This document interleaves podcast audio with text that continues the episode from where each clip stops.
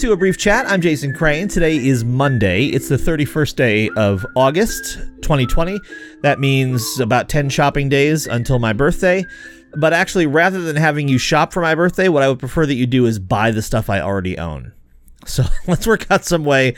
How do we get like the reverse birthday thing where in, instead of getting me a gift, you just pick out something that already I have and you get it for yourself? Uh, we'll have to figure that out, I guess. Anyway, let's look back at this day in radical history via the Slingshot Collective Day Planner. From the bad news file, on this day in 1521, Cortez and his conquistador troops uh, were able to successfully take Tenochtitlan. On this day in 1968, from the better news file, grade school students in Quebec occupied their school demanding reforms. And again, that's not grad school, it's grade school. So it's not necessarily a new thing that uh, kids have known what's up and you know, have been taking action to make their lives better. Well, as a matter of fact, you know, if you look at other countries, France always pops to mind where, you know, university students are just regularly like shutting everything down. and we do not have that culture here in the United States, but uh, it's getting better. It really is. It really is getting better. Uh, in the show notes for this episode or the description, if you're watching it on YouTube, will be a link to the video from the camping trip I took this past uh, weekend. I did my first overnight in the van, which was also my first ever solo camping trip of any kind. And uh, you'll find a link to the video there and give that a watch if you would. You can also subscribe to the Vanarchism YouTube channel and you can subscribe to Vanarchism on Instagram. Uh, I do think that over time, a brief chat will get folded into the Vanarchism thing and, you know, just kind of rebranded. And my guess is that it will be a mix of what I already do with um, maybe a weekly or something video that's specifically about life in the van. But I would imagine once I'm actually living in the van and, and, you know, moving around and that kind of thing, that capturing the van life will almost be in some ways a byproduct of just making the show. Uh, you know, as I talk about whatever it is that I'm normally talking about or interview guests, that kind of thing, that the fact that some amount of that is occurring in a van will just be like part of what happens. I was talking to a friend a couple days ago, and we were talking about uh, the climate crisis and how uh, the COVID crisis has really laid bare, uh, certainly in the United States and, you know, I think in other places too, England and Italy and Brazil, has really laid bare the inefficacy of our current systems and their complete inability to deal with large scale crises. And, you know, it's important to keep in mind that the, the climate crisis is going to make COVID look like, uh, you know, a splinter in your toe because it is so much larger than the pandemic and its effects are so much farther reaching. And you know we've shown if anything as uh at least in the i guess what is referred to as the first world fairly obnoxiously we've shown an, an almost absolute lack of movement toward the kinds of change that are necessary to deal with the, the climate crisis. And now we've waited so long that, in my opinion, it, uh, it's too late. Um, my friend was saying how she um, she has a hard time imagining large scale responses to the climate crisis. And I was saying in response, I think that's because those large scale responses no longer really exist. Like it's so we've let so much time go by since this crisis was first spoken about in any real way, which I think was in the, about the 70s or so, late 60s, early 70s. And the the inaction of our governments has been coupled with well, it's not just inaction, it's actually action in the wrong direction also and that's coupled with the fact that those those governments and the people who make the decisions inside them receive such an amazing amount of money from the very companies who benefit from the things that are causing our planet to be destroyed that now we've reached a point where it's very hard for me. It's not hard. It's in fact impossible for me to imagine a situation where there is a large enough scale reversal of course. Because remember, it's things like the Kyoto Accords and the Paris Agreement and that kind of stuff. Those things were never enough. If every country had signed on to them and done exactly what they said they were going to do, those things were never enough. And as it turned out, many of the countries did not do the things they said they were going to do. And others, including enormous polluters like our country, have recently divested ourselves from many of these agreements. And so, like, try to picture in your mind a situation in which all of a sudden the governments of the largest polluters, which include among them us and China, are going to reverse course because it's not it's not just about limiting carbon emissions.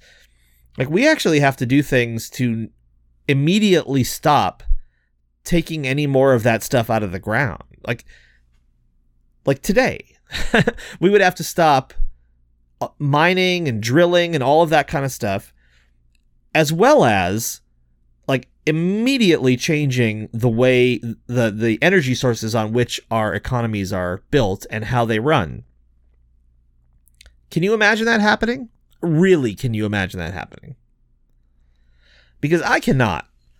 I I cannot imagine that that will happen because there's just so much inherent corruption and financial gain for a few built into this system and the nature of uh, in, in, the countries that are big polluters that have representative democracies, the nature of those democracies is such that these kinds of changes essentially don't happen.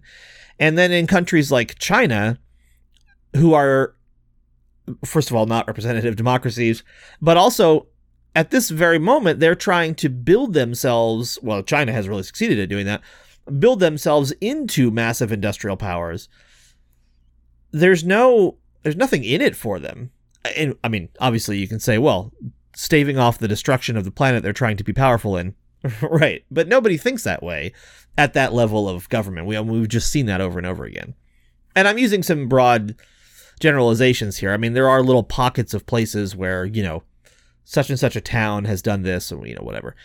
But generally speaking, the major governments of the world are not taking the right kind of action. And most of the corporations, you know, even even in the US where and I may be wrong about this now. I'm not exactly sure now. But for a long, long, long time, th- um, the United States government had the power to withdraw corporate charters. And we just, you know, we don't do things like that. Like we didn't cause major oil corporations to cease existing. We might have broken some of them up into smaller companies. But those all of those companies you know those companies that decry regulation and that kind of thing are larger now than they've ever been. They're more profitable now than they've ever been. They are in many cases the most profitable institutions that have ever existed on the planet earth in the history of the human species. And i just i cannot fathom uh, a move back in the other direction and so what i was saying to my friend was that is why i come back again and again and again to this idea of small intentional communities of mutual aid. Because I really think, given that I think it's too late to make the kind of large scale change that could maybe stave off what's coming, I think now we have to deal with how do we build at the level of the people we can see and touch and the places we actually are in how do we build systems that will be able to survive after all of the stuff we currently depend on breaks down. I think there's a reasonable chance that will be a practical question in my lifetime if I live, you know, to the average life expectancy of an American male, well, white male. Um, then I'll probably be around for maybe 30 more years or so. And if I'm longer lived, I might be around for 40 or 50 years. I might be dead this afternoon, but I mean, I'm just saying. And if I'm around for 30 more years, I, then I think I will see a time when at the at the really local level, like at the community level, we are dealing with the collapse of our civilization as it currently exists. I mean, we're already dealing with it in a, in a lot of ways, right?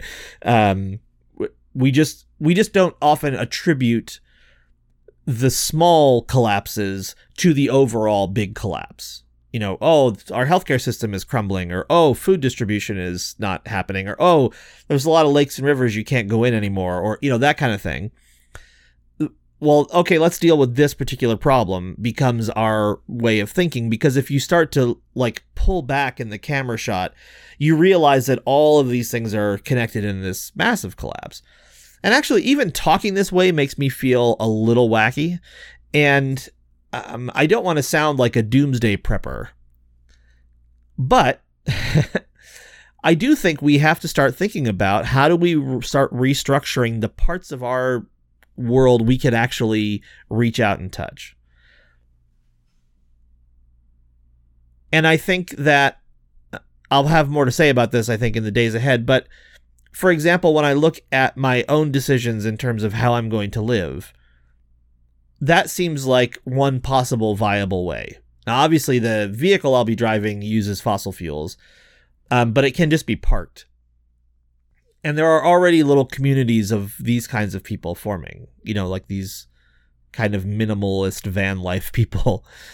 And there are other kinds of communities like that in places that are that are starting to deal with you know how do we grow food that we can all share?